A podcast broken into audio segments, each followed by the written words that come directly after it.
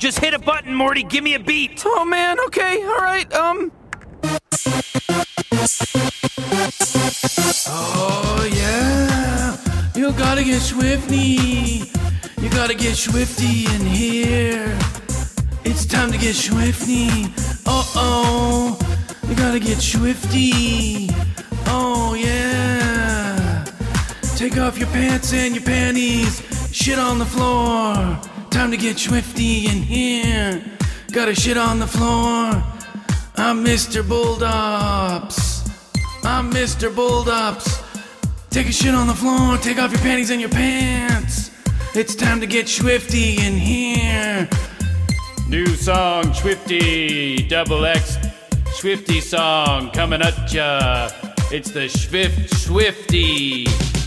Hey, take your pants off. It's. Hello, ladies and gents. Welcome to episode 45 of Stacey's Pop Culture Parlour. Before I introduce my uh, tip top, lovely, jubbly, snazzy pants guest to you all, I do need to preface this episode with yet another apology. Well, it's a two part one, actually. The first part is I'm really, really tired. So if I come across like forgetting what I'm saying, and if there's like light snoring in the background, I'm really sorry. And also, I've still got the cold that Lee cursed me with like a month ago. So if I like sneeze all up in your grill, again, apologies. I'll try and edit it out, but you know, editing's hard and I don't like it. Anyway. Uh, moving on. Joining me in the parlour this month is uh, no stranger to our cakey, hot beveragey parlour room of awesomeness. Is it big headed of me to call it awesome when it's my parlour? Anyway, it's a fellow podcaster slash awesome bloke slash my friend slash cartoonist slash Hawaiian shirt wearing Luke Foster. Hello. I always feel like I uh, should get like an applause button because it feels really anticlimactic when I do a, an intro and then it's like, hi. That'd be great. Another, it'd be another bit of editing, but you know, it'd be great. Oh shit, yeah. Um, forget it. Forget I said it. it's not going to happen. Yeah. So- Welcome. Thank you. Yeah. Um, the last time I was on the show was when I was teasing you mercilessly on your 24-hour live show. yeah, you bastard. And we weren't even halfway through then, I don't think. I know, but we were. I was really tired and kind of punchy, and don't talk to me Tired. about tired. Jiminy cricket, that was a long day. I can imagine Doing it again next year though, because you know, science or something. charity. Yeah, that's the one. Yeah, I'm scared of it already. ah, anyway, welcome back. well. Yeah, no. Oh, thank think- you. No, it, Sorry, go on. no, never mind. I was going to say it's good to be back. Oh, good. Good. It's nice to have you back, but I just hope you don't, like, you know, bully me as much this time. I'm, No, no, I'm making. I'm making a point of being nicer. I'm feeling delicate today, Luke. I'm so I sick. know. I know. anyway, I'll explain to everyone while I'm sleepy in a minute, but um, because I'm quite nice, I'll let you go first on the whole let's talk about she's thing. Have at it. Okay. So what should I? What should I start with? Hey, whatever you want, mate. That was the worst sentence ever. oh, in like sleep deprived twattiness. Oh, You're sorry. like what Dick Van Dyke thought English people talked like in Mary Poppins. Oh, step in time, Luke. Chim chimney.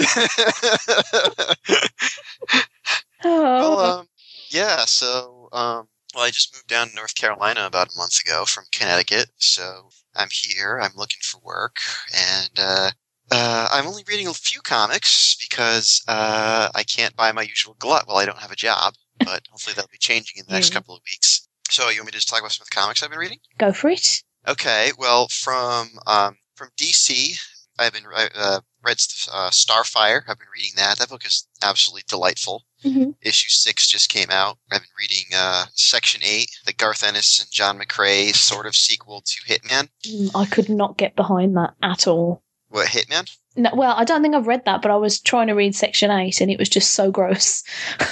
Yeah, it, it's it's a it's a book you really kind of. It was written for the Hitman fans. Um, Mhm.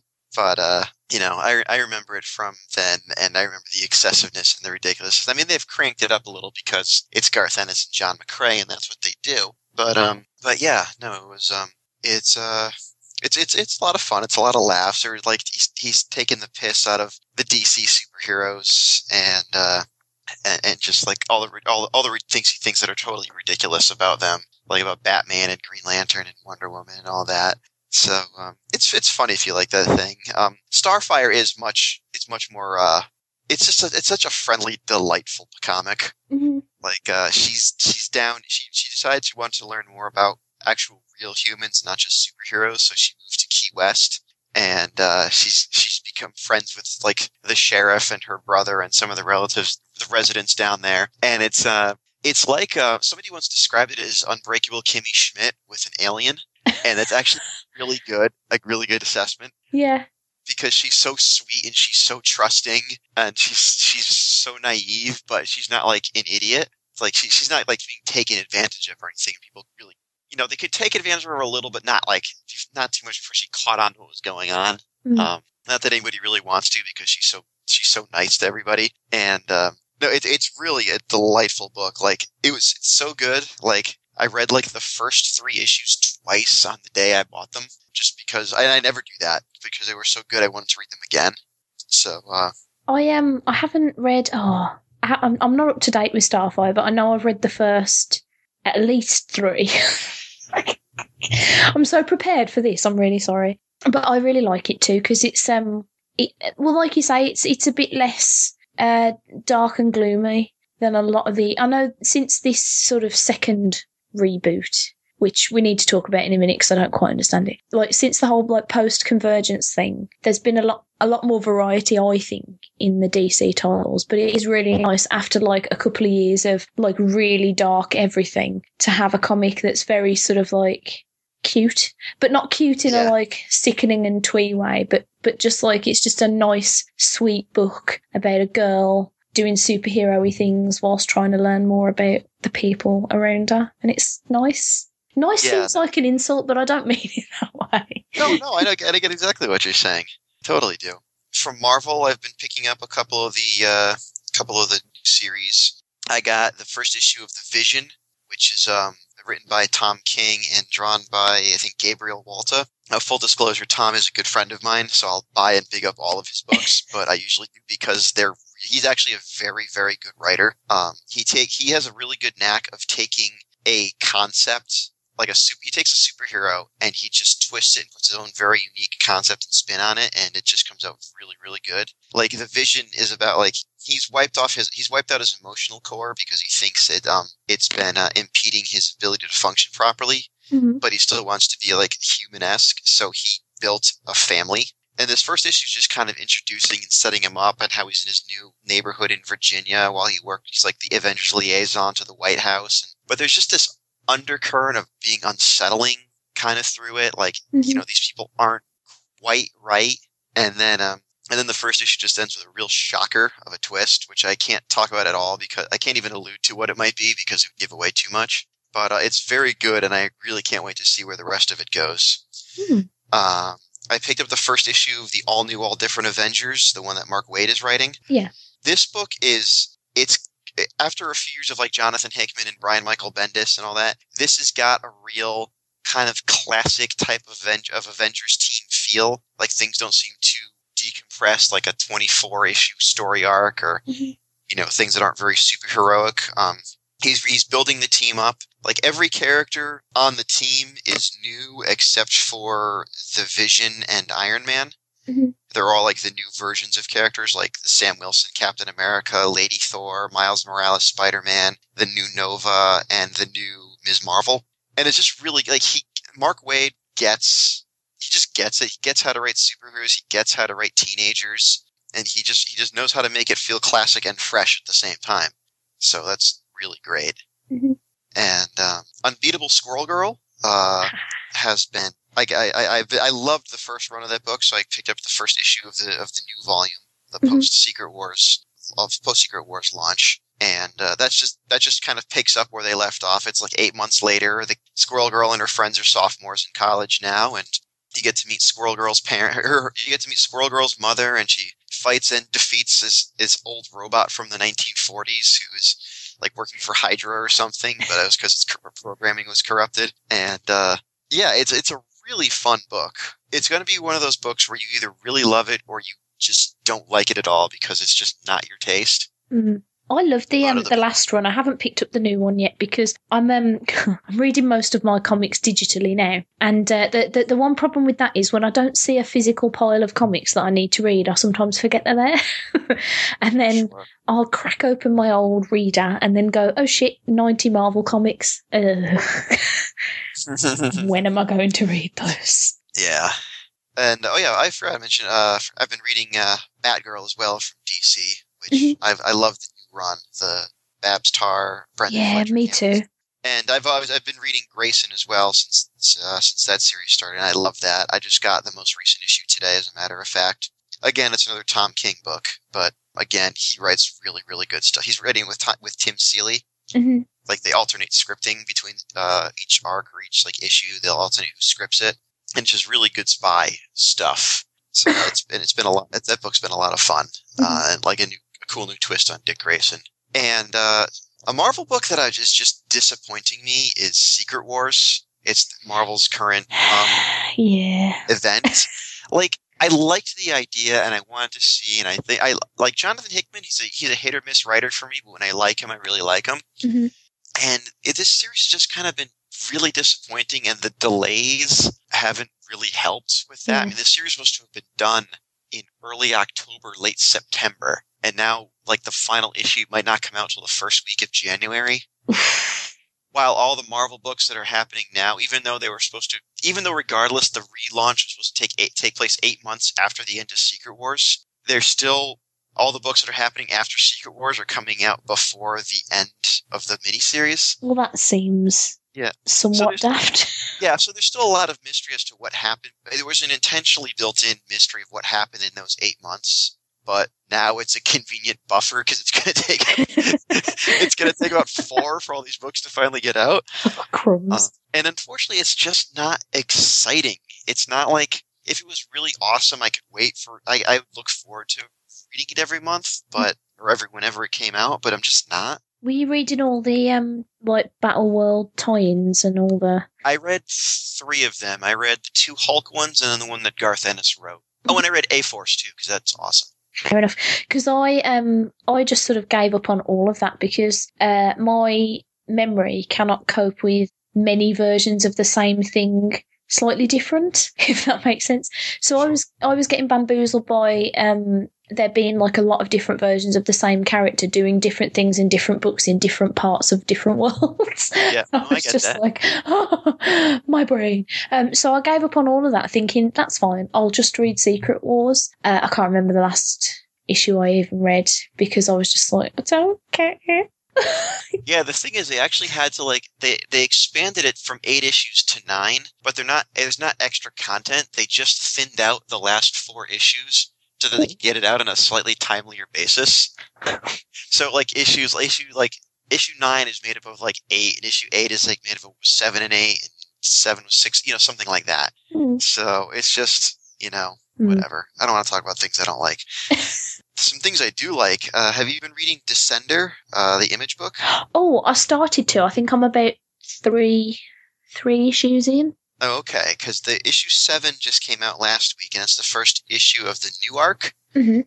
gives us a lot new, uh, some new characters, some new, you know, some new direction. Like, like you know, it's a new arc. Some, and they they kind of revealed some key things at the end of the last issue, hmm which I won't spoil or anything, but they do kind of explain a couple of the mysteries, which is good because you're not like dragging on forever and ever trying to figure out what it is. But the new issue is pretty great, even though I kind of guessed how the ending was kind of how it was going to end. I still enjoyed how it ended Mhm. because just God, I can't say much. Though. I don't want to spoil it for you. So Oh, sorry. I'll have to catch up No, on that's that because it's it your is it is really. I could look at Dustin Nguyen's arse like all fucking day though. To be honest. yeah, oh God, yeah, it's beautiful. And then Southern Bastards continues to be excellent. Mhm. They're still in there. This current arc is like each issue focuses on one of the characters from from the, the county where all where everybody lives, as everything leads up to the big homecoming football game, which is a major event in the area. Mhm. Have you been reading Southern Bastards? Um, I think I read issue one, and it was one of those sort of like I liked it, but not enough to warrant spending any more dollars on it at the moment. Gotcha. so you know, like how football is a huge deal in Mhm. in the county. Well, it's all like you know, th- it's like the second arc. Well, the first arc. I, I will spoil. I'm going to spoil the spoil everything for you, um, because I really can't talk about it without it. But you know, the old guy who came back from Vietnam. He, you know, he was he was like a Vietnam vet. He came back because his dad had died. Yeah. Well, and you know how coach the the football coach is like the villain who runs the town. hmm Well, at the end of the first story arc, the coach ends up beating the old guy to death with a stick in front of like the entire town. Um, but since he's such a pow- he's such a powerful and feared man in the town that nobody will do anything. So like the second arc was all about his um was all about uh the origin of the coach and leading up to the homecoming game, and then as things end there, like this current arc is about some of the characters who were like are in and around like the aftermath of of the um aftermath of the guy's murder and uh, in leading up to the homecoming game, which Mhm. is the, the huge biggest event of the of the of the county and of the town of this coach's you know each, year. So yeah, so um, so I think the next issue is actually the homecoming game, and it's been good reading all these little one-offs as we um, about all the all the supporting characters because it just builds up the world and it you know fleshes out the the the, the series and the story that they're trying to build. Yep. And then lastly, I'll just talk about the Valiant books I'm reading. I've been reading Rai, which is a uh, sci-fi action that takes place uh, in the year 4000 at like the uh, the floating island, the floating nation of New Japan, Ooh. which is like Jap- it's Japan in space. And then, Brilliant. no, it's literally Japan in space. It was launched into space. Um, it's written by Matt Kindt. Mhm. Um, he writes a lot of stuff for Valiant. He's done a lot of his own creator-owned stuff. He did Mind Management for Dark Horse. No idea. Um, oh, okay.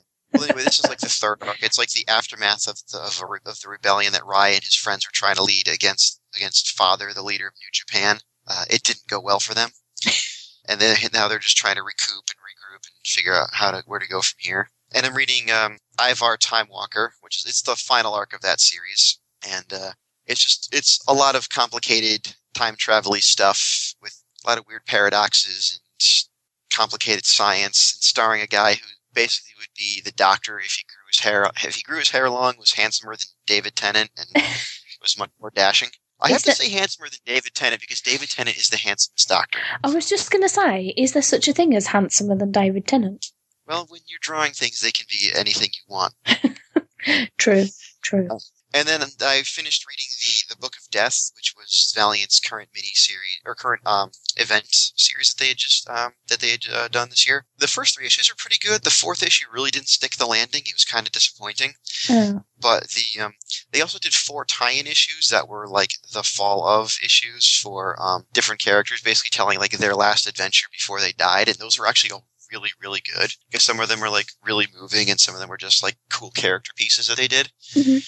And so if you if you've been, if you've ever read any Valiant, they're not like good jumping on points for new Valiant folks, but if you've ever read any Valiant, they definitely be something you'd want to read. And then the last book I want to talk about is the Fade Out, the the uh, Baker Phillips crime series that they're doing in uh, Golden Age Hollywood. oh okay. I don't have much to say about that except that it's Brubaker and Phillips. You know, it's going to be the best thing you'll ever read, and uh, it is. It's awesome. You say that, right? I don't think I've ever stuck with a Brubaker and Phillips book. I'm just diving under the bed so that you can't verbally hit me. No, I'm not. No, I'm not going to hit. I'm just. Gonna, I'm just putting it on my list of enemies right now. My list of enemies has one person on it, Stacy. you know that thing you said at the start about being nicer to me this time.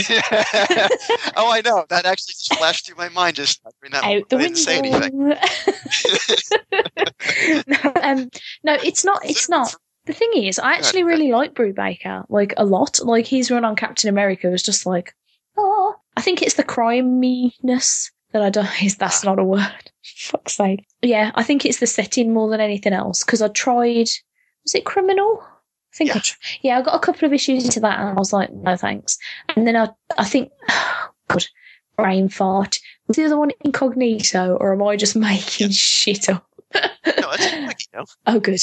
Um, yeah, I think I, I tried an issue of that as well, and I was like, well, this just seems like a similar thing. So, yeah, sorry. I think I think I just don't like the crime noiriness. Gotcha. I, on the other hand, like all, all I have to do is see the names Ed Brubaker and Sean Phillips, and I'm done.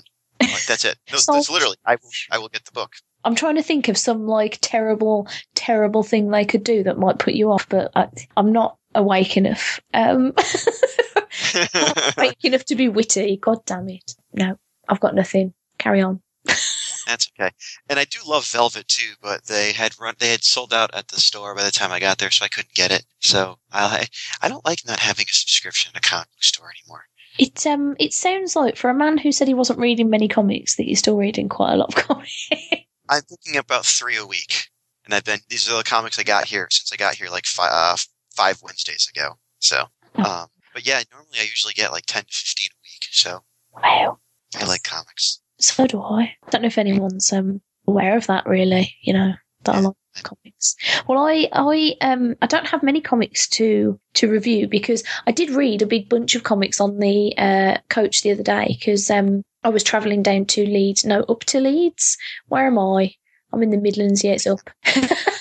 um, I was travelling up to Leeds for a Comic Con last Friday uh, for the weekend. And so I thought, oh, I'll read loads of comics on the coach. But the problem was, I read a lot of comics that I've either talked about enough to not need to talk about it anymore, or that I didn't particularly like. So I didn't really want to like linger on them much. But I did read one comic that kind of kicked me in the fanny. It was so good, which was issue one of Art Ops, which Okay. Is a new Vertigo book by um, Shaun Simon with art by Mike Allred. Now, I have the same thing about Mike Allred that you do with Brubaker and Phillips, which is just whenever I see his name attached to anything, I'm like, yeah, I'm going to get the first issue of that, see how that goes, like, regardless of what it's about.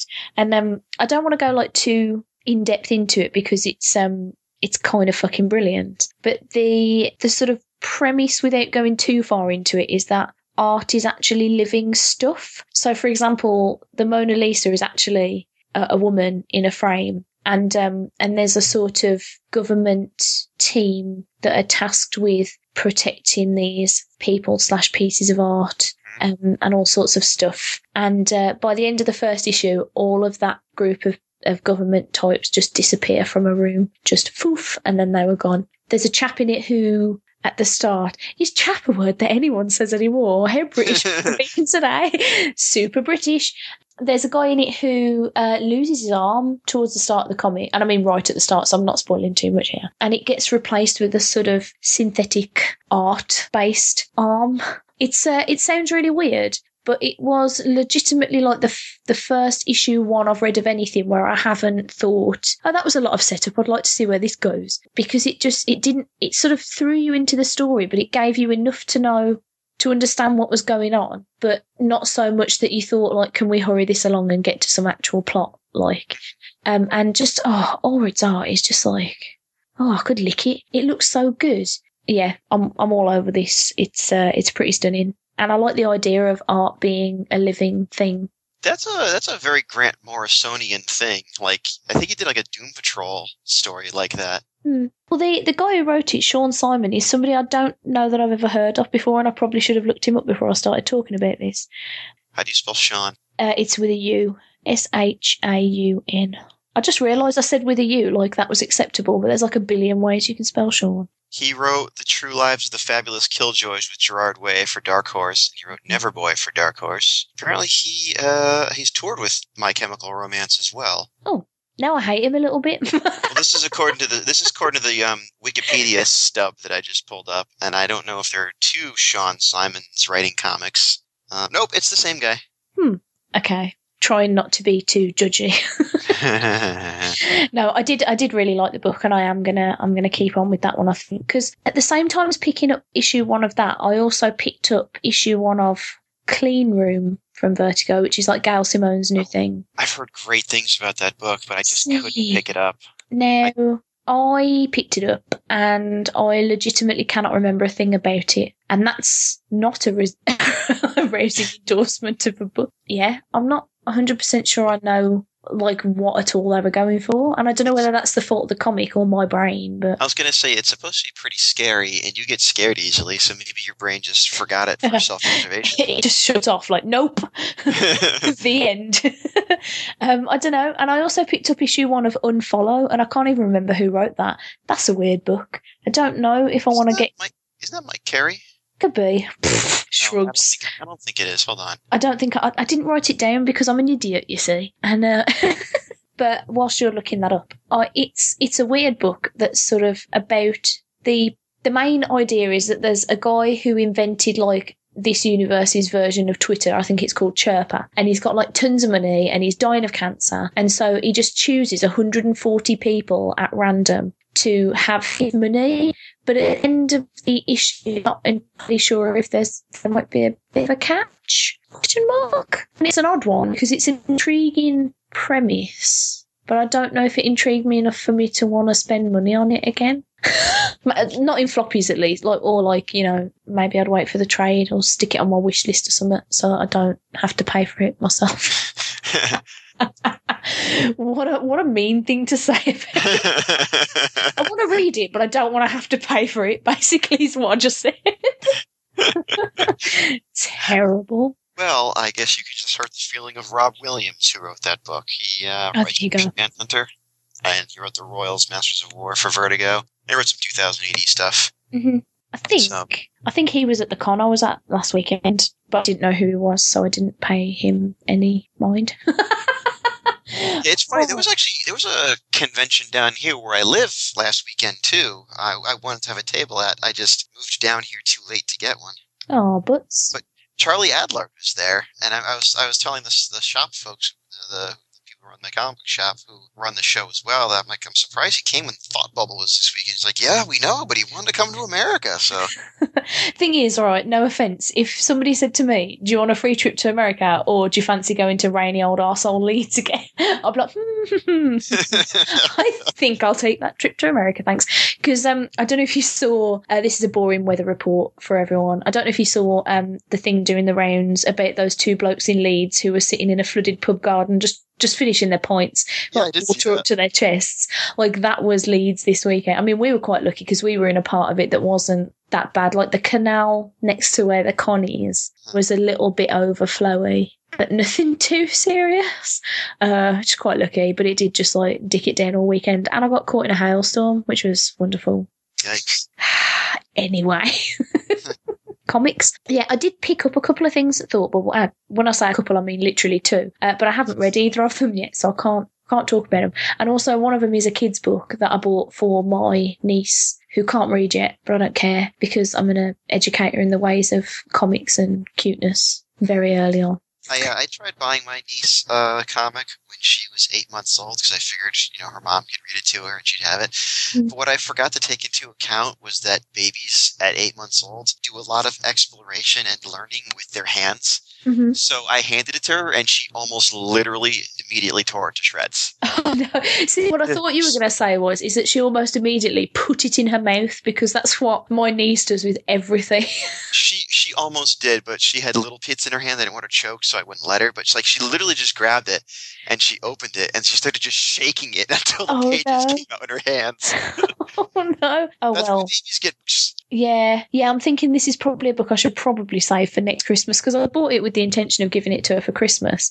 It's called um, I Know Bigfoot and it's by uh, Jess Bradley, who I absolutely love. She does all these adorable comic strips online about like they're mostly based around puns, around yeah, like like wordplay, but also cute things, and I kind of love her. Um, and I thought I'd pick it up for Lexi, but uh, yeah, I'm thinking now maybe I don't want to ruin it because it is it does look lovely. I haven't read it yet, but it looks so nice. And the other book that I picked up that I haven't read yet is called Bumstorm, and it's a comic about farts. so how could yes, of course it is.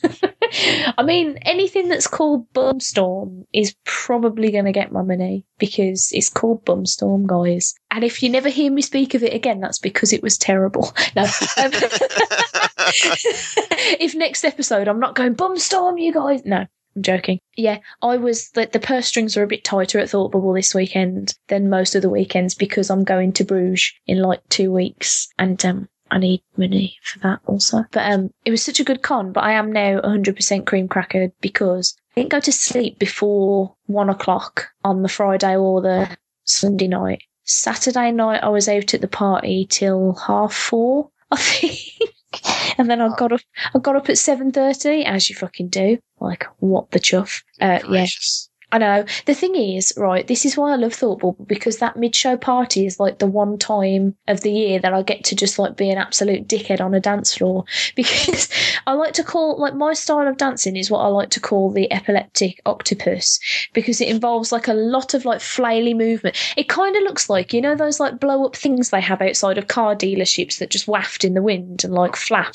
I'm like one of those, except I'm not rooted to the spot. I also move around a lot. And have, have uh, you ever seen that episode of It's Always Sunny in Philadelphia? yes, When For the listeners who don't know, there was was when they when they learned that Dee dances exactly like one of those guys, like literally like one of them. yeah, that's pretty much me. That is on a dance floor. But the best, the absolute best thing about a, a party full of comic book nerds is that literally no one in there can dance. And I don't, don't know whether that's me being mean to except Barry, and Barry's not allowed to come to the parties anymore because he shows us all up. But um, this this year I had a bit of a laugh because uh, I, I got famous on the dance floor for like a minute. This isn't related to anything, but I just want to tell you the story because it made me laugh. The the way they do the parties, they have some of the creators from the con do like guest DJ sets. And um, it was in the middle of, I think it was Antony Johnston's set. The music just went quiet, and he goes, "Is there a Stacey Taylor in the room?" And because I was quite drunk by this point, it was like one in the morning. I'd been drinking an inordinate amount of wine. I, for some reason, thought, "Oh my god, this is going to be somebody dedicating a song to me because I'm so fan fucking tastic, and it's going to be fucking Shake It Off by Taylor Swift, which is just the anthem to my life right now, and I'm going to have the best time." And then he finished his sentence with, "One of your friends is outside, and he can't, yours is the only name he can remember, and he really needs your help."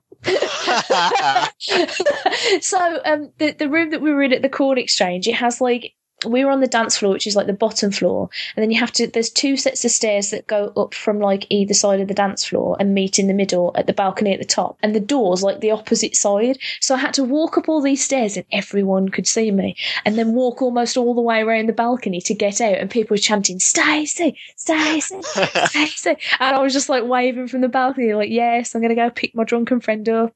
Probably in a pool of sick. I'll see you in a minute.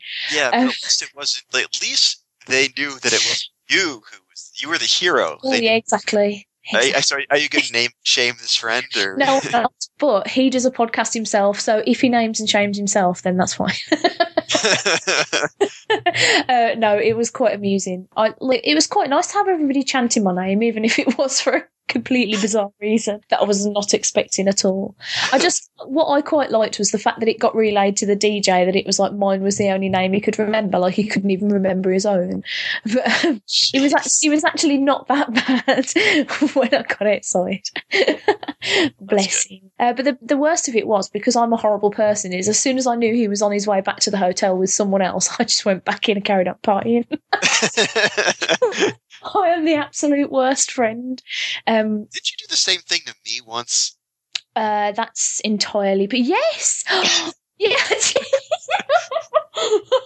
I just remembered. I forgot about that time you got super drunk. Oh, that's what Yeah, happens when you Fair, try. I, and did, I remember plenty of names. You just decided it was time to walk you back to my hotel. I know when to take care of a friend, and I also know when to carry on partying.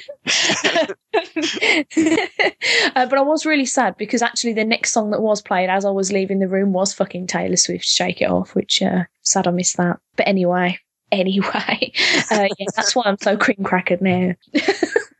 I can't, I can't even cut. Like I got to work on Tuesday because I took Monday off because I was travelling back down it actually was going down this time. Uh, travelling back down from Leeds on Monday morning, and uh, yeah, by the time I got home, I was just like. got into work Tuesday morning, and my boss was like, "How was your weekend?" And I was like, "What? What, what time is it?" I'm like, "Is it bedtime?" She's like, "No, do some work." Uh, anyway, yeah, when I would, whenever I would uh, go to convention, where I was preparing to go to conventions and stuff like that, I'm like, the, it, people are like, "What do you like to dress up and stuff like that?" I'm like, "No, I, I, you know, I go to sell my comics and stuff like that, but I mostly just go to see my friends because comic creators are like rock stars when they're together. yeah, They because they only see their friends like four, five, six times a year, so they have fun. Yeah. Well, see, this is the thing. I was talking to Phil about this afterwards because I actually didn't didn't go to see any particular creator because the only one that I knew was there that I haven't met before that I really wanted to meet was Ben Templesmith, but I was too scared to go and talk to him. Um, because I'm weird like that. So I spent most of the weekend just like browsing and then just chatting with my friends. But it's it's funny how like even creators I'm not that bothered about become like on such a pedestal for me when I'm at a con.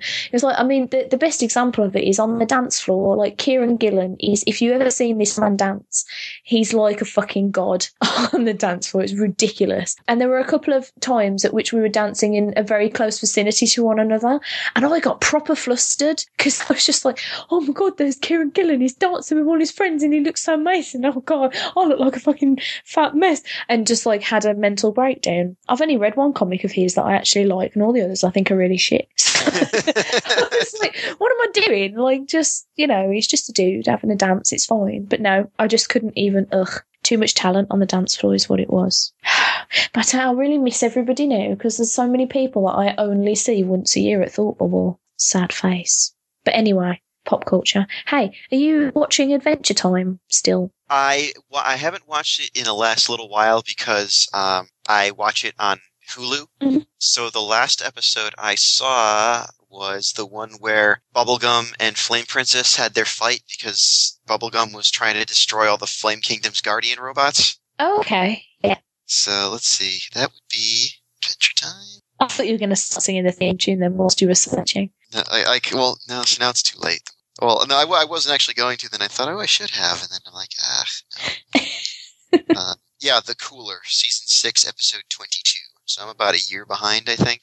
Oh, crumbs. Yeah, Crumbs. well, they're they're really slow at putting stuff um, on their streaming services. Like they just put the re- the last part of season one of Steven Universe on Monday. Ooh. So so no, I'm behind on Adventure Time. Well, I won't. I won't be too spoilerific then, because I just started watching series seven. I assume if I've got no concept of this show is so weird in terms of when it comes out because it seems like sometimes there'll be a massive hiatus in the middle, but then the gap between the start and end of a series is like like two weeks. Hmm. Which really throws me. But I have also just started watching Stakes, which is the mini series that's just about Marcy. I was I was going to say, yeah, they're also doing a Marcy miniseries this year, which Oh, sounds awesome. I can't wait to see Yes. that. It is so far. I've seen two episodes so far, and uh, yeah, it's pretty awesome. Well, I'm not gonna. No, I've, in fact, I'll just shut up because I will end up spoiling it, and I don't want to. Um, but what I will say is that I think um, is it Olivia Olson who does the voice of Marceline. Uh, I think that's her name. Um, she's oh god, she she's just fantastic. In, in the two episodes that that I've watched, like it almost seems like a different person from like the start of Adventure Time. She's she's like come along, and not not to say she was like shit to begin with, because she's never been shit, but um. She just she works so hard in these two episodes, and she's just like amazing. That's Um, great. it's so good, and I like I like the fact that um oh no, see that's going to spoil things. I'll shut my mouth. I almost spoilt the end of uh, the last series of Adventure Time, so I'll just shut up and just say that it's really good, and that the first few episodes of Series Seven of Adventure Time have been really good too, uh, if not a little bit weird. There was there was one that's I don't I don't consider this to be spoilers because it's not like an actual like thing about a particular character, but there's like weird flying mushroom monster things, Nice. and I was just like, I don't know what you're trying to say here.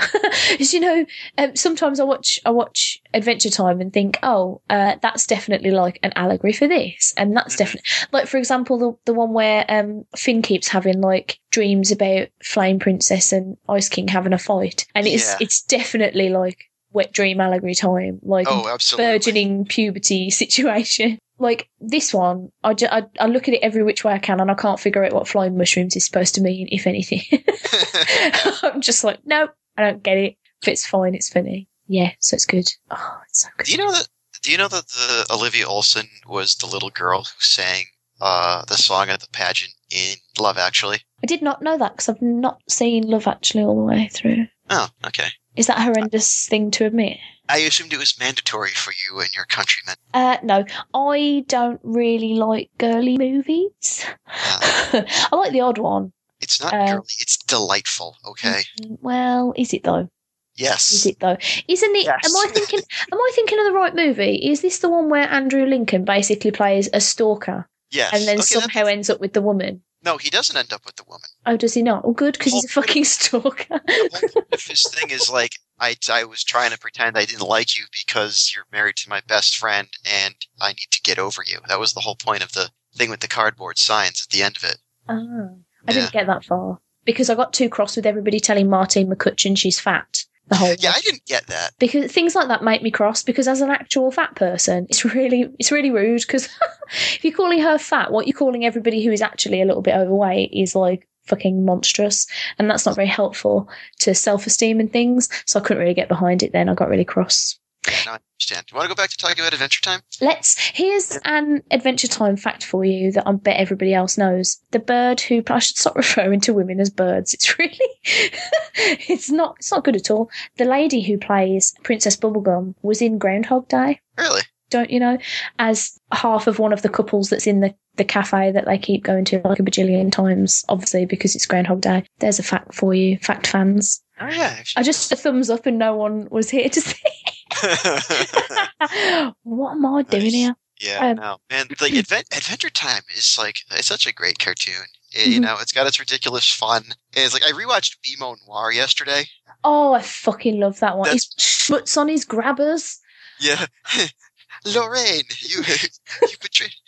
I went for a real man like Rodney. You know, I forget who the real man was in that situation. I think it was the remote control, whatever Chico or whatever Yes. his name was. Oh God, I absolutely love that. If any episode with, that focuses on BMO, in fact, you've got an absolute treat coming up at the series there because it's a BMO episode that's just like, oh, it's kind of like a psychological thriller, actually. Nice. BMO Right. episodes are some of my favorite episodes. Same with Marceline. I just, oh, I adore BMO so Yeah. much. I like when he was practicing karate that one time when he jumped on Finn. He's like, "If this was a real a- attack, you'd be dead."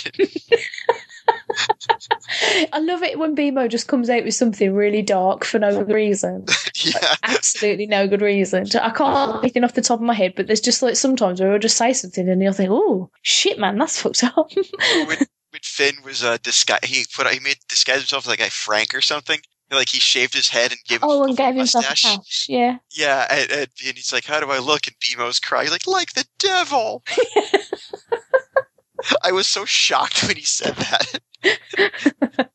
I could honestly watch Adventure Time like all day. Yeah, it's, You know, all the days that. I'm not watching Rick and Morty, obviously. I know, uh, seriously. I love I like some of those like like the um, Ice King and Marcy episodes. You don't need me to tell you this, but like there are some of like the just the most moving things ever. Like the like the one um Remember Me, hmm the episode where um he wants to be a rock star and she and it was the first time she realized that he didn't abandon her because he abandoned her. He he abandoned her because he lost his mind and forgot her. There's um the episode that got me the most, and I'm I think I'm I don't think I'm going to spoil this for you because I think it was the end of series five and the start of series six, which is the ones with Finn's dad. Yeah, and the like weird crystal prison thing because as a person who whose dad has just like not been around watching finn try desperately to hold on to his his dad with his grass sword hand and then losing his arm i was just i actually cried i was like i can't i can't cope with this what am i watching rich was like calm down stace it's fine and i was like why wouldn't his dad stay with him though i just got really stressed about it yeah it's like a bit of an emotional gut punch eh yeah. The thing is though, like like I like I like how they keep bringing in elements to like of the Ice King's past and everything like that. Like Mhm. with him and Simon and Marcy, which is another fantastic episode. I'll never Yep. be able to hear the Cheers theme song the same way again. yeah. But he's when he's like shout singing it to himself to try to hold on to his sanity. Yeah, it's terrifying. But um, like they're almost writing themselves into a corner because they need to keep the Ice King around because he's the Ice King is one of their major characters. But at the same time, you can tell they want to fix him Mm. because now that people know what he is, like it seems cruel to keep him insane. I, don't, I don't see how they could fix him though, to be honest. I mean, because I've always sort of assumed that what they were doing with, with him was sort of an allegory for, for Alzheimer's. Alzheimer's and dementia. Yeah. Um, yeah, well, I mean, they brought in not there's not really much coming back from that, is there? no, but I mean, there's no giant blue men flying around shooting ice in their hands either. Well, so you don't know, do you? You've Actually, I do. Never been to everywhere to know this. yeah, but I've been to a lot of places. Yeah, actually, you've been to so many more places. than but uh, I mean, they brought they brought like Betty back from the past, and uh, she was working trying to figure out how to keep him from to take away the magic and cure and keep him from dying at the same time. Mm. So I don't know. Another small misstep I think they made was giving Jake the puppies. It's an odd one for me because whilst I really like the idea of the puppies, the fact that they've written him to not seemingly give much of a shit actually makes him to be like he seems like a bit of an asshole. Yeah, it's not even just that. Like, I mean, one of the, I think it's the one that Kristen Schaal voices, points out the fact that he still plays. He's like a man child. Mm. Like, it was one thing when he was, it was just him and Finn goofing around having adventures, but when you put him into an adult role that they really couldn't keep him in because it would break up the, the pretty much the whole raison d'etre of the show, Mm. then you just make Jake look a lot worse. Yeah. Like he, he looks he looks just like he looks like a, a man child who refuses to grow up and to like even though they tried to write around it by saying that rainicorn pups grow to adulthood in a day. I mean, still, you know. Yeah, it's an odd one. Like I think it's just a theme in Adventure Time that dads are terrible.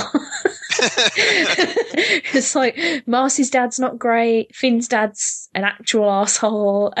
Um, there's a yeah. There's not. I'm trying to think of a good dad in Adventure Time land Not a lot of people have parents because they were like created from Goop. whole cloth out of whatever. Yeah, I mean, yeah, there is that. do you watch uh, Steven Universe? No, I um I, I had a conversation about this uh this past weekend because there are about twelve people trying to convince me that I should. But um I started watching I think I got maybe four or five episodes in and I found Stephen's voice too grating on me. Made me want to punch a wall. So I kind of He- had to the stop. thing is, you're not wrong. He his voice can be hard to listen to. He just kind of whines a lot. Yeah. but I think I, he, he it seems to go away a little bit as the show progresses. I mean, I'm 52, 52 episodes in, and that's like the first season, Mhm. um, or maybe partway into the second season, depending on whose counting you go by. But uh, no, it's but it's beyond that. It's it's actually a really excellent cartoon. I mean, they go for like the real emotional kickers, Mhm. but they're kind of like suddenly thrown into an episode. Like that's kind of pretty much funny up until that point, and then you know sometimes there are some legitimately like really sad moments in there, and uh, like the mythology and the storytelling. It, it's it's so there's so much to it. Like it's the show you watch that says I like anytime anybody who makes stories should want to do better because the show exists. Mm. The thing is, I could see it's the kind of show I would probably enjoy, and I absolutely love the look of it. But yeah, I just, I just he was so irritating. I will give it another bash, I think, because lots of people have told me it's really worth sticking with. I think it's just because I've got, I'm watching so much stuff right now that Yeah, like squidging it all into my days is difficult yeah, I'm watching so much these days too. because I've got like, I mean, I'm still watching The Flash. The Supergirl. I just started watching. Supergirl. Oh well, Supergirl is uh uh hmm, hmm thoughts. Uh, sorry, I'm trying to arrange my jumble of thoughts. I think overall it's very very good. Um, and I really like um Melissa. Benoist. There you go. I knew it was a surname I was going to struggle with. Thanks. I really love her because she's got some absolutely fucking fantastic facial expressions. Like she's properly wonderful. But I think it's a bit twee in places. And um, there's a guy. How many episodes have you seen? I've seen all of them so far. Okay, cool. Um, the the guy who works in her office with her, who's um, who's not Jimmy Olsen, the other one whose name I can't remember, who like Toy makes Man's son. the one who like makes her costume and sorts her out with a little sort of computery layer thing. Yeah, Winn. Like he seems very much like a MacGuffin. He reminds me of Hermione from the Harry Potter books in the sense that it's like, oh, we need somebody to fix this thing. I will just get her to do it 'cause she's the smart one. And in this, it seems like it's like, oh, we needed to have a lab, so we'll just get him to do it because he does IT. Uh, also, we needed to have a costume. Well, obviously he can do it because of reasons. it, just, it just seems very much like, ah, you know, we need an easy fix for this plot to actually work, so we'll just throw it at that guy. Well, there fine. there are continuity ways to explain how he can do so many things, and he's he, the character is actually going to appear in the show later this season. But he's the son of the Toy Man, hmm so I don't know if you're familiar with the Toy Man. Vaguely. He's a he's a Superman villain who builds toys, and he's kind of a monstrous guy. In one of the darker Superman stories, he actually murdered Cat Grant's son, Oh, lovely. which I doubt they're going to do on this show. That's not really the tone. No, I do get the point you're making, but again, it's also a show we have. A lot of people have a hard time remembering. Not saying you do, but a lot of people have a hard time remembering. This show is not. It's geared for a younger audience than Mhm. normally watches shows like this. Yeah. I mean, yeah, they want the 18 to 49 demographic, but it's really for kids like 8 to 18, you know? And so you have to you have to be able to excuse some things and that's not saying that kids are dumb or they're not going to get complicated shows, but you know, it's not going to be the most in-depth multi-layered thing in the world just because it really, you know, it's not that kind of show. Yeah. But yeah, I, I mean, I've been I've been enjoying it. I understand there's some clunky things that I'm willing to excuse in like the early days of a show. I thought the most recent episode with uh, Livewire was really good. I think that was the best of the season, hmm and I really love the cast. I think Melissa Benoist is just delightful. I mean, Yeah. like you can tell like when she's flying around and just smiling like she does and just taking delight in being a superhero. She's not acting. Yeah. You can tell she is. That is her enjoying like the role that she is in. Yeah, so I and I I, I, like the show, and I'm still sticking with it. And you know, I have non-comic reading family who are enjoying it as well. hmm So Oh yeah, I do think it's very um like sort of all audiences friendly in the sense that I there's not any person in my life I wouldn't recommend it to. Um, I mean, it's I mean, I and I understand it's like there are all ages shows like Doctor Who, which can which are very deep and in depth, but I think they're just trying to find their footing right now, and as they get more used to it, they're going to get better. yeah, no, I've, I've, I am really enjoying it. I think there's just a, I, I could do with just like a, little bit less tweeness. Tweeness. Oh, that, that sounds like a terrible word. Also, the one thing that's really bothering me with it, and I think they either need to stop doing it or bring Superman in, is stop dancing around Superman. Like every episode so far that I've seen has either had like like a Skype conversation or but well not Skype but you know instant messagey conversation or he's appeared but you only see his cape or he uh, he appeared but then he had to go straight away because of a volcano or something don't know and I feel like you either like it's becoming very obvious that he's that you're not putting him in it and I feel like you either need to just like back away from him a bit or actually cast someone and have them in it for like a period of time so we can actually see him so it doesn't feel like a weird cheap reference if that makes any sort of sense. Well, they're they're in this weird bind where they can't not have Superman because he's Supergirl is his cousin, but at the same time they're trying to keep the um, franchises separate and distinct, uh, especially the movie franchise and the Mhm. TV franchises. So they the, really all they can do is these little glimpses of him. And again, I think it's one of those things that once they get their feet and people realize that this is like that whole third episode was the when the Reactron Mhm. was to say like we don't need she doesn't need Superman to stand on her own two feet. This is as much for the character as for the audience to say, hey, you know, she doesn't need him, so and neither do neither do you. Now she's going to go on her own. I hope so because I feel like it's more like the ghost of Superman than anything else, and I either want it, I want it to be there as like a fully realised thing, or just gone. I'm just being picky. I'm sorry. I'm really tired. What do you want from me? It's okay. I am enjoying it though, if that helps. And I just started watching a show called Crazy Ex Girlfriend, which Okay. is um kind of insane, but I kind of love it. Mhm. Have you heard of this? I have. I haven't seen it. Okay. Well, like it was sold to me on the premise of being a bit like Flight of the Conchords, but with girls. Uh, it's n- it's not though. It's uh, the only sort of similarity it has is that people burst into song occasionally for no real reason. So it's just a musical. But it's about a lady who is working a really, really amazing job in a law firm. Um, she's been to Harvard. She's super smart. She's got, you know, she's amazing. Everybody in her job loves her, but she's not very happy. And uh, she's about to get a promotion, but instead decides to go outside and have almost have a panic attack, and decides to like move her ass to California. I think it, think it's West Covina, just because there's a dude there that she briefly dated at summer camp once when she was like thirteen. Oh brother. and it's uh, it's bananas and I kind of love it. Like there's a song that they have that had me like actually crying laughing. Um I can't remember if it was the first or the second episode where she was like trying to get ready to it wasn't for an actual date but it was for like she was trying to impress this guy. Um and she started doing a sexy getting ready song and it was all about like having to like put on your shaping underpants and you know just all these really unattractive completely unsexy things and she's trying to do like a sexy dance while like plucking her moustache off and st- crack me up. I enjoyed it. So yeah, I've been, I've been watching that. That's good. I've been watching Ash versus Evil Dead, which is tits. But I think I'm going to talk more about that next time because the guy I've got lined up for next time is like a massive Raimi fan. So he'll Fair probably enough. kick me if I talk too much about it. I'm realising that I haven't really got much left to talk about, so I'm going to hand it back over to you if you've got anything else you wanted to Oh, talk I was about. I, I was gonna say we haven't talked about Rick and Morty yet. like this is the section of the show that everyone will be skipping because I always talk about, it. That's why it's at the end. always talk about it. But goddamn, I cannot stop watching. Yeah. Fucking, oh, I just I- finished up season two about a week or two ago. oof! How's your heart doing? Like I was my like I, I was watching it at like 11 p.m. my time, and I immediately messaged you to wake up so we could talk about it. yeah, it's uh, it's uh, that last episode, man. I mean, I think I've rewatched it about four times since since I spoke about it on the last episode, and um, god damn, like oh, I can't even form sentences. It's just.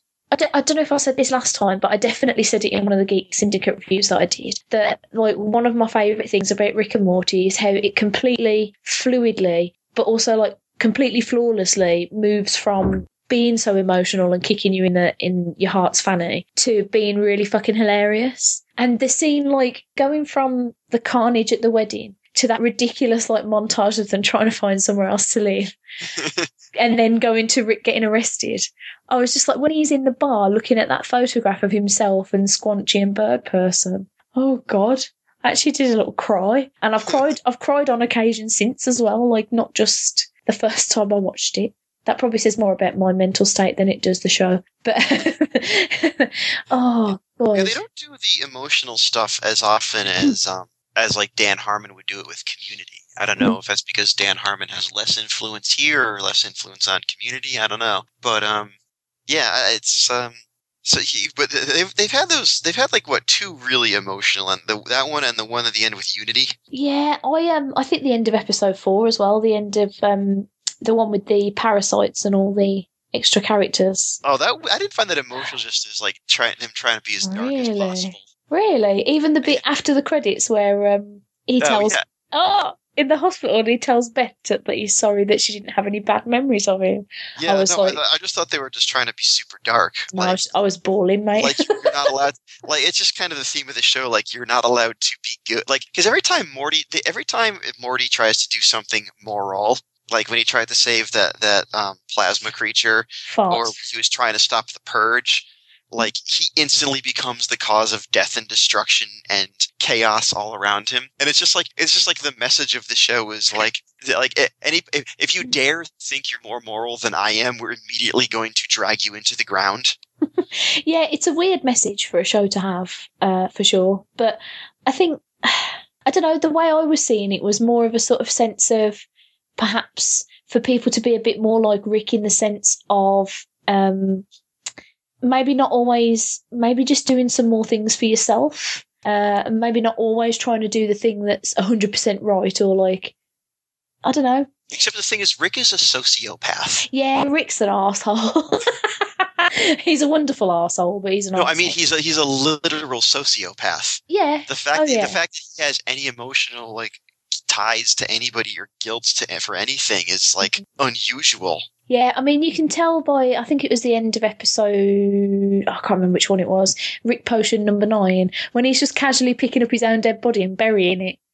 yeah. Uh, when they skip dimensions, I was like, that. That's the point when you think, oh no, you are actually like almost entirely detached from the actual world. yeah, or like the one with the uh, the, the um, anatomy park when he's trying to save the homeless guy's life and he dies. Like, well, he can't cure death, and just throws the cat over his shoulder.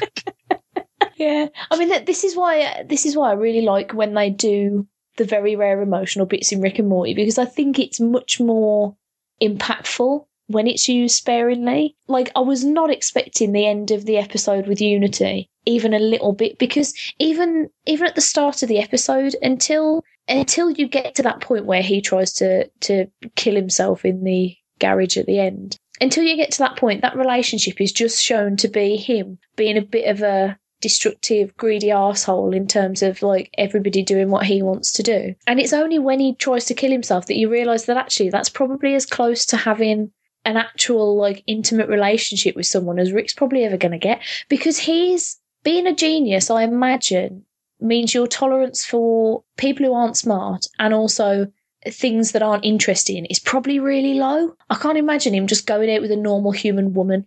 Like, Yeah. like how he ever was with Beth's mom drives me a bit But I'd love to know more about that, even though I don't think I actually would. That's what fan fiction's for. uh, I yeah, I can't imagine anything but something like Unity being able to ever satisfy his like thirst for excitement and stuff. well, it's also like how Bird Person was saying how that Oh. Dub Dub was him saying like I'm in great pain, help me. Yeah, fucking bird person. Uh, Bird Person.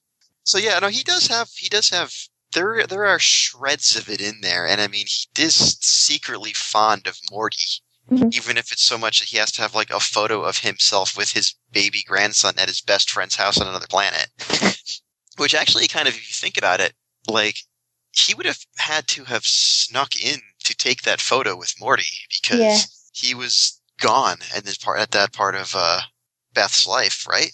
There are there are many theories online about whether or not that's the right Rick, or whether that's our Morty, or if that was his original Morty and he stuck around for that family and came into this family's life because he knew their Rick had gone. All sorts of theories. It's all very confusing. Well, it's not confusing, but it's all like I Thing is. I, I know Dan Harmon actually like reads message boards and fan theories about his shows, and sometimes like he'll like he'll either make fun of them or like take ideas from them and twist them into his own and stuff like that. Hmm. I think he did that once or twice on Community, which they were actually watching on that Unity episode. yeah, it was brilliant. No, I didn't get the reference the No, first time back. around. I missed the reference the first time around, but the second time, I was like, "Oh yeah, that is Community." I think my favorite episode is the uh, one with the with the mental with the uh, memory parasites. Yeah, I did. That episode was so good. I think it was, it was just it was just really smartly put together. How like this like the as, as new creations came in, their memories shifted and like, but it was a fluid shift. Mm-hmm. It was like Sleepy Gary was suddenly Beth's husband, and and and Rick is like, I've known you for 15 years, Sleepy Gary, and you know just little things like that, and just how how it just went back and forth and back and forth really quick. What I loved about that is how that episode blended the really clever stuff with also some really stupid stuff, like having a pencil called Pencilvester, Yeah. or a samurai wearing pork Ham. products called Hamurai. like I just Photography Raptor. and reverse giraffe was the one that got me. I'm Yeah, the one I with the like short they- neck and legs. I love how they went from like sitcom tropes to just the most ridiculous ideas instantly. it was so good. Everybody keep an eye out for ridiculous, uh, ridiculous side characters. Here you go, Rick. Thanks, Mister Butthole. I can always count on you.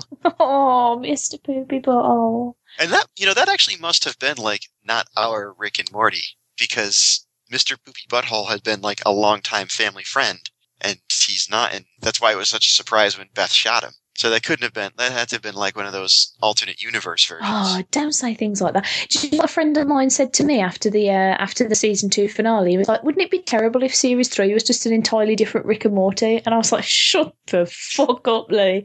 Why would you even suggest that that was a thing? Uh, that can't happen." Ever. I was listening to the latest episode of Rob Paulsen's podcast, Talkin' Toons, the other day, and he had um, Justin Roiland and Dan Harmon and Ryan Ridley, I think, on it. And uh, it descended into madness almost immediately because they were all bananas. But it was a really interesting episode in terms of like getting bits of insight on Rick and Morty and where it came from and stuff. Because I don't know if you've seen the, the Doc and Marty short that it comes from. That I saw Justin the beginning of it, but then like when Doc pulled out his genitals, I couldn't get through it either. There's only Yeah. so much watching a small boy lick an old man's bollocks that I yeah, can see that's a, that's actually the thing that seriously pisses me off about like like at what point did like child abuse become funny? When did it become a source of like comedy? And like I like you you know the not just that that short, but like the uh the jelly bean episode as well. See, no, the Jelly Bean episode, I don't think that was. I was I was talking about this a few episodes ago because I said that that scene almost pushed me over the edge in terms of whether or not I was going to continue to watch Rick and Morty. But I think what I didn't explain was why it didn't put me off, and I think it's because it's actually for a, for an attempted rape scene, it's actually played really well in the sense that for a start, I don't think it's f- supposed to be funny at all. It doesn't come across even slightly funny, and it doesn't come across even slightly sexy either because there are films can't think of any off the top of my head, but there are some films that almost glamorize like an attempted like attempted rape or an actual rape, like it's somehow a sexy scene, and it it definitely shouldn't be. And I think the fact that Morty fights back is kind of brilliant too, and also Rick's reaction to. Uh, like he immediately, as soon as he sees that jelly bean walk out of the toilet with the state that Morty's in, he can immediately tell what's happened, but he doesn't just like tramp over there and start beating the shit out of the guy. He tends to Morty's needs and he gives him agency and he helps him, you know, achieve what he went to that place to achieve. And it's totally unrick, and that's why it was brilliant. And there you go, that's my two cents. Maybe I don't know. I, I don't know. It's also you know you're not. Those are very valid points, but it's also the fact that Morty's still a kid, and it clearly the, the, that King has has molested children before, and even even if they played that scene straight at the end, and that scene at the end when they discover the late King after Rick shoots him. After and they discover his effects and realize that he has been abusing like multiple children. They're like, like let's not tell anybody, let's remember him as he was, not who, or as he, as we think he was, not who he really was. And like they have that Mhm. statue of him with a, with his hand on a child's shoulder. I'm like, what the fuck, you know? I'm I'm sorry, but like, when did this become okay?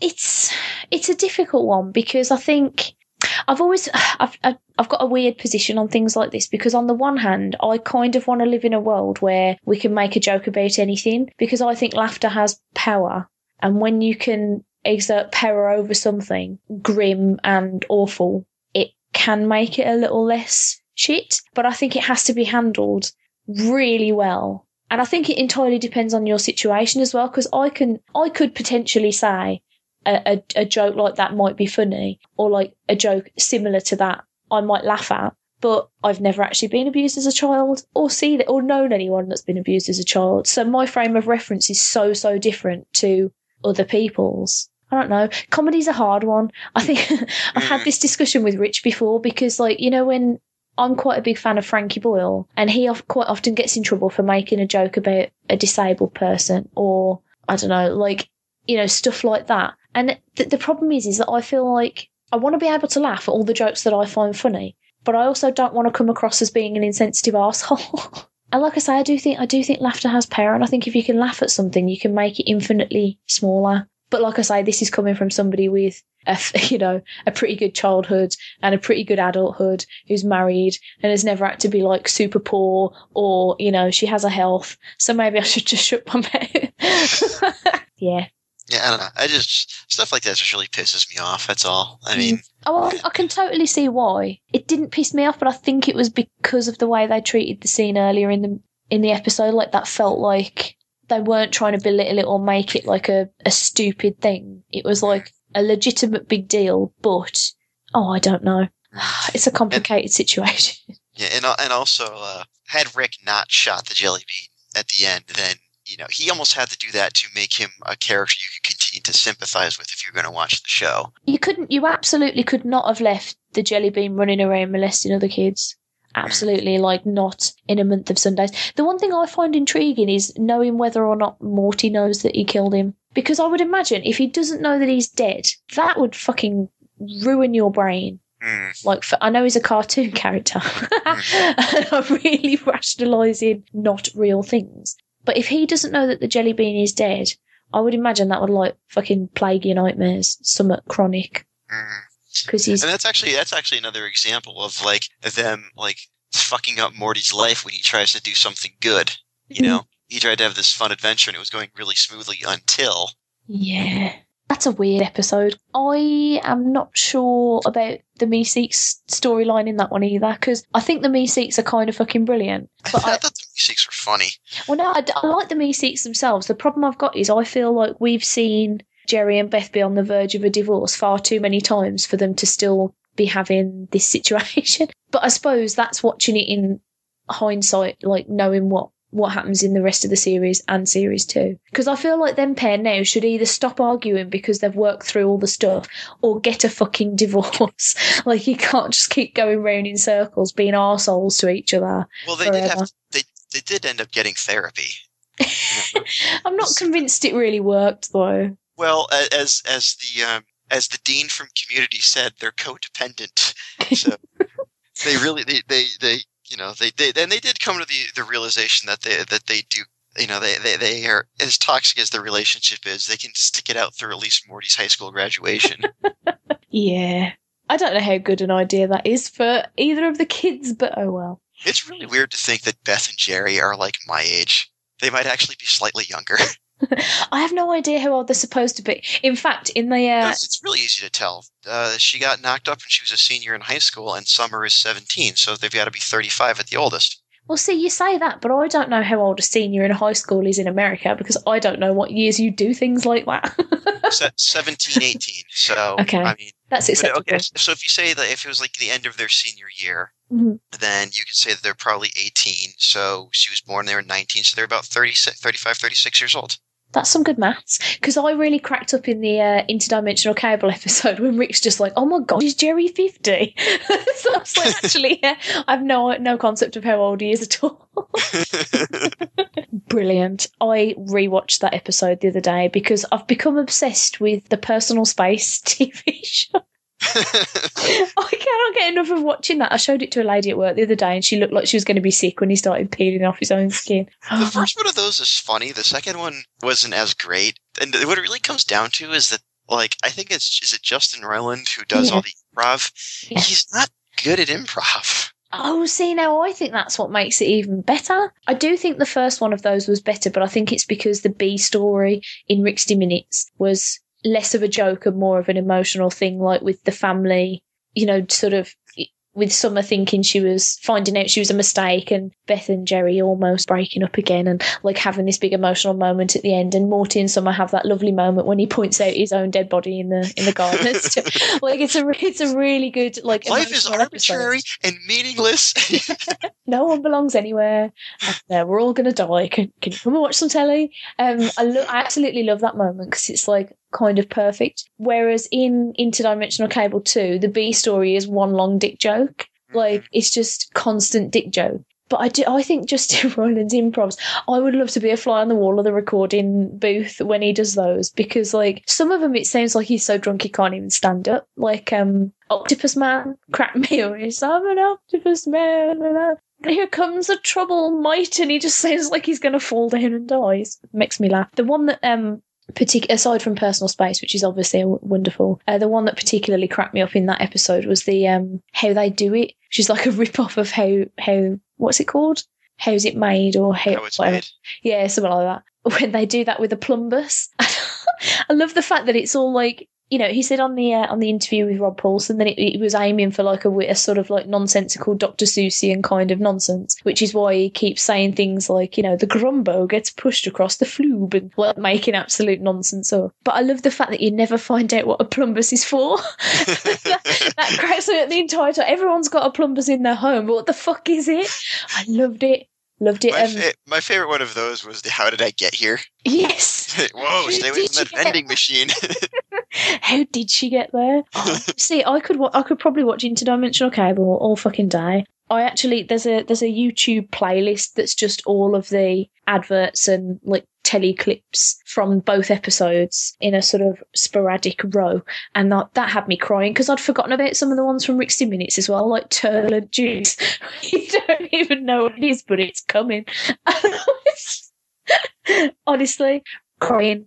I love this program. I think everybody should watch it. I think I've said that before, but I'm going to say it again. Yeah, also, it, it turns out that um, that I- I discovered this this convention season that I'm actually super good at drawing the Rick and Morty characters. I was I do I do commissions for folks and I'm at cons, and some guy comes up to go say he goes, "Hey, can you draw can you draw Rick and Morty?" I'm like.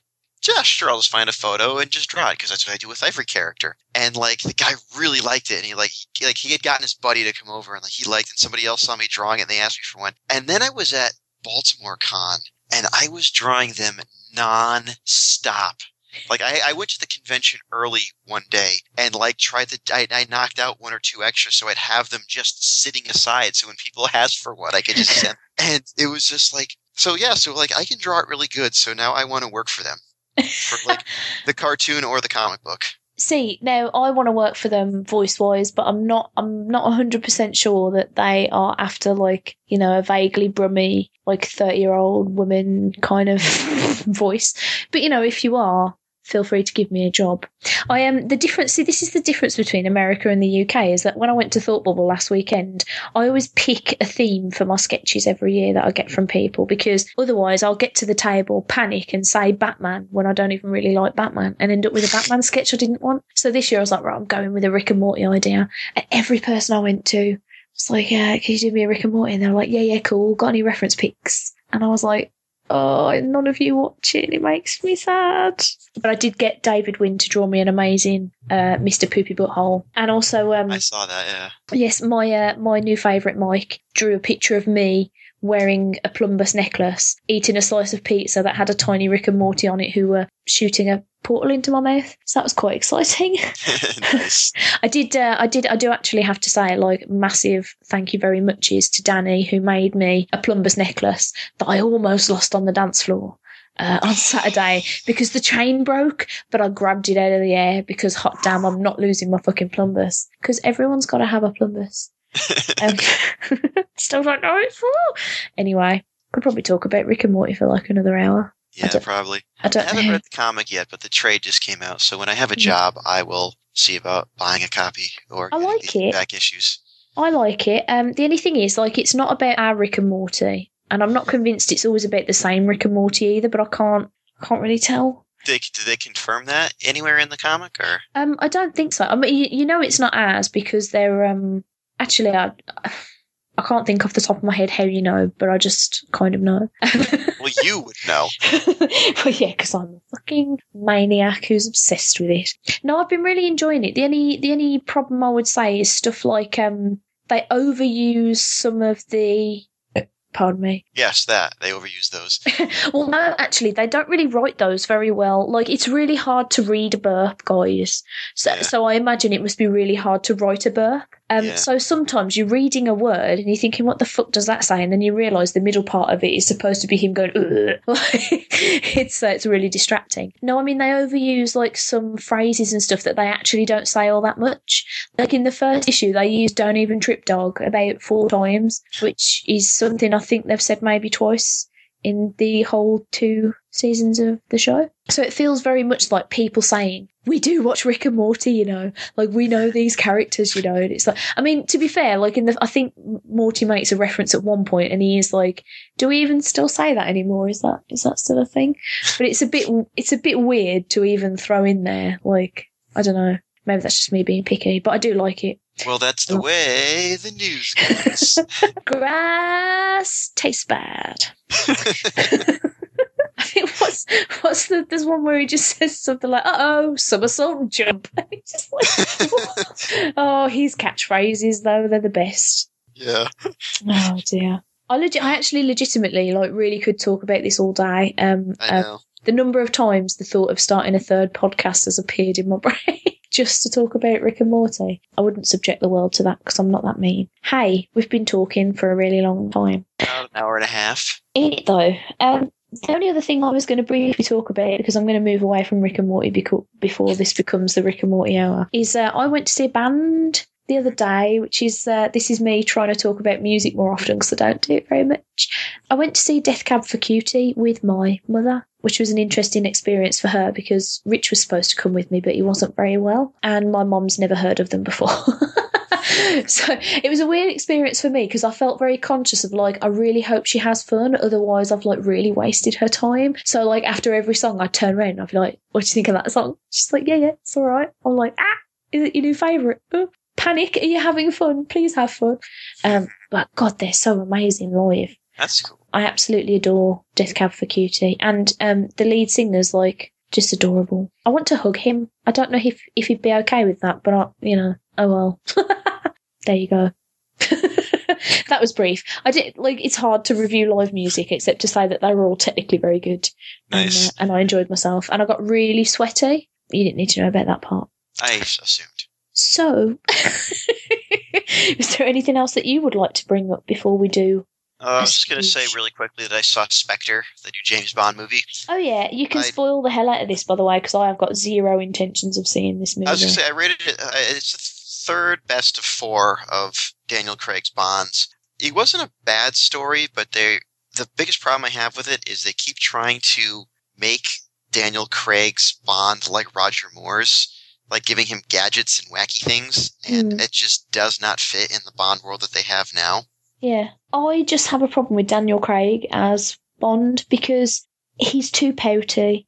That drives me insane. I think I've said this before. He just seems too posy. Like he never even like when he's like drowning and stuff, somehow he still looks super attractive and is still like pouting and just looking amazing. And I'm like, no, like fucking flail around and look like an asshole. Like it's it's you're you're dying here. Like, ugh. and I I've not seen Quantum of Solace. I didn't like Skyfall, and You didn't like Skyfall, really? mm, Casino Royale was all right. I think I, I think I liked Casino Royale more because I'm kind of in love with Mads Mikkelsen. Ah. I think he's wonderful. No, Skyfall for me was it felt like it was about half an hour, forty five minutes too long.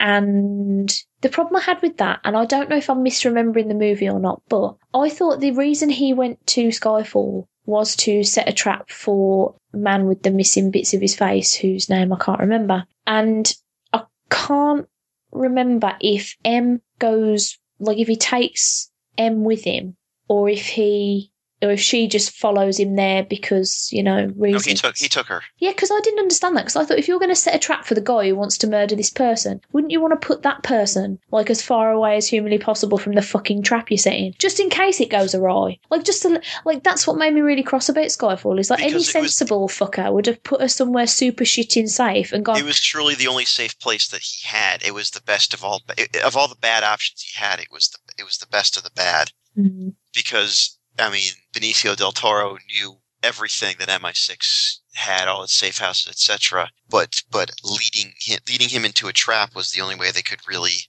was the only way he could keep her safe. Because if he dumped her somewhere, they could they would just go after her, and he'd be helpless to save her.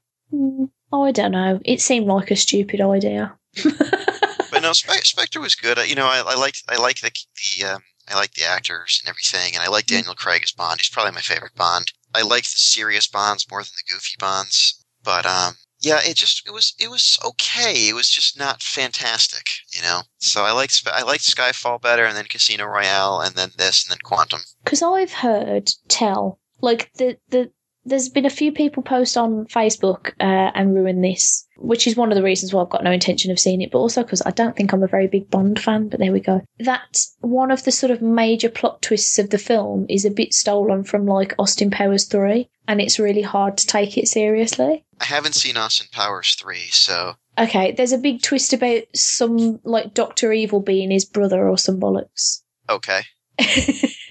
and uh, and a lot of people have been ragging on it for that because they're like, so you just made like you've you've took a parody of of spy movies and then actually stuck that in your apparently legitimate spy movie. Actually, it's you know what it, what it is is uh, I'm going to spoil Spectre here for you and for the listeners. So Christoph Waltz is playing a guy who was Bond's like his his his father adopted Bond when when Bond's parents died, and this and this guy and Christoph Waltz ended up killing this father and faking his own death and and renaming himself Ernst Stavro Blofeld. Mhm. Blofeld is a he's a, he was a, in one or two of the Bond novels, and he was a villain in a few of the Roger Moore era Bond movies. Mhm. But Doctor Evil was a parody of Blofeld, so to now make that now to make Blofeld his adopted brother is making doc is with why Doctor Evil and Austin Powers being brothers makes it seem silly. yeah, it's um, I don't know. I just think it's a bit too po-faced for me. I think I like the sillier Bonds of the ones that I've seen. I haven't seen that many. Uh, I, I don't know what I'm talking about. I haven't seen enough Bonds to know. I don't know. The, the sillier ones just kind of like like Roger Moore said he didn't take he could never take the role seriously, so he he like because he, he didn't take the character seriously, so he didn't take like or like the whole Bond world seriously, so he never did. And uh, I, I did it bothered me that he would make it ridiculous because he couldn't play a role straight, you know. Yeah. And yeah, he kind of played it straight, but still, I don't know. Emma, the point is, I don't like Roger Moore as much as a lot of people do. See, I don't think I've seen any of the Moore ones because I've seen. What have I? I've seen right. Okay, I've seen GoldenEye. I've seen Casino Royale and Skyfall. I've seen On Her Majesty's Secret Service and From Russia with Love. The end. That's it. Those those are all the ones I've seen. I am So- terrible at Bonds. Well, you've seen more than some people I know. Rich did this hilarious thing where um, when the release date for um, Spectre came out, he was like, right, I'm going to rewatch all the Bonds before it starts. I think he got as far as Doctor No, which I believe is the first one. Yes. Good one, Rich. Yeah, I don't know about Bond. I don't think I'm a sort of spy, crimey person. That's fair. I mean, I- we, we we we already learned this by your Yeah, contemptuous disdain for Phillips. yeah, yeah. I think I'm just learning that about myself now. I'm having a, a sort of epiphany here about my dislike of certain. I can't think of any sort of like spy movies that I'm like, yeah, I'd watch that again. Hmm. No, can't think of anything. That must be why the movie Spy seemed to really repulse me earlier this year. oh, do you know what though? We're inching ever closer to the, the Deadpool movie coming out, and I can't wait. That looks like it's going to be great. Oh my god, doesn't it though? I'm actually contemplating because this is how sad I am. I've got some time to take off work, and our um, holiday entitlement balance like runs from April to the end of March. So I've got some leave to take between like now and the end of uh, the end of March next year. That I was legitimately thinking about. I actually just burped as I said a word, which is absolutely the worst, and really wasn't on purpose. And I'm sorry, I wasn't trying to do a Rick impression. I was legitimately thinking about booking a week off around the time that the Deadpool movie comes out so that if I can blag my way into a screening or something, I can just like disappear to it and not have to explain to work that I'm not coming in today because I'm at the cinema. Because I really want to see this movie. It looks so good. Ah, my brain's going to explode. I can't even cope. what if it's shit, Luke? What if it's shit? no, it's not. I hope it's not. No, it's not. It can't be. It looks amazing. It looks like the um, trailer for the new promo for the Agent Agent Carter season two is released today. I'll have to watch that when we're done recording. Yes, I spotted that just before we started recording, and I thought, shall I watch it? And then I thought, no, come on. Now, now, you, now, now your listeners are going to know when this is recorded, so you can't procrastinate in, uh, editing it. Oh, damn it. The thing Uh. is, I've got to be preparing over the next couple of days for a podcast I said I'd do that I didn't realise meant I'd need to watch three movies before I do it. Which podcast is this? It's uh, a friend of mine does a show called Pick a Flick, and basically the audience chooses movies for them to watch and review. But so I'm going to be guesting on the next episode. I'm, I, I don't know whether that'll be out before this episode comes out or or just after. But essentially, the movies I've been sent are Mac and Me, which is a movie I've been really, really avoiding because of how scared I am of ET and how terrifying Mac looks.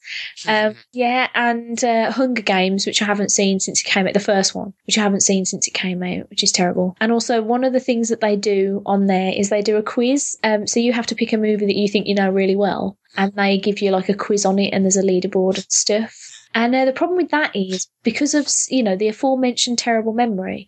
I picked a movie because I was like, oh, I've seen this about a billion times. I'll know loads. So I went Step Brothers, and then Rich started asking me questions about Step Brothers, and I couldn't even tell you who was in it aside from Will Ferrell and John C. Reilly. So you We'll know, find out if you're an expert or liar. I'm a liar. I'm an absolute liar. Uh, you ever see that episode of Oh, Regular Show? Regular show. Loved it. Loved Oh, it. good. I watched that last night and it just popped in my head. It's so good. But yeah, I am going to straight up come out as a lawyer because I don't know anything about this. But Rich was like, What's the name of the boat? And I was like, I don't know. Fucking the boat. Like, it's not called the boat, guys. Liar. I also, watched the episode. I watched three regular show episodes last night. God, we're going forever. I watched the one where uh, they help High Five Ghost find that girl he met. Oh, yeah. That one's a great one. And I watched one where Ricky changed his name to Trash Boat.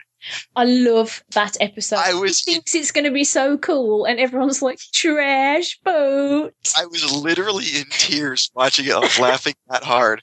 Oh, Like, he's like, you didn't change any of the trash boat. Did? She's like, oh, wait till I tell everybody. And he comes home. There's like a welcome back trash boat banner hanging off the house.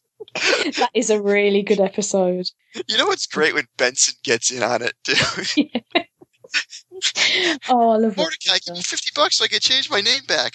Well, I would. I I only loan money to my friend, my friends, like my friend Rigby. But I've only known Trash Boat for a day. Why did he think trash boat was a good idea? and like the newspaper headlines were like, "Stupid man picks dumb name." that is a.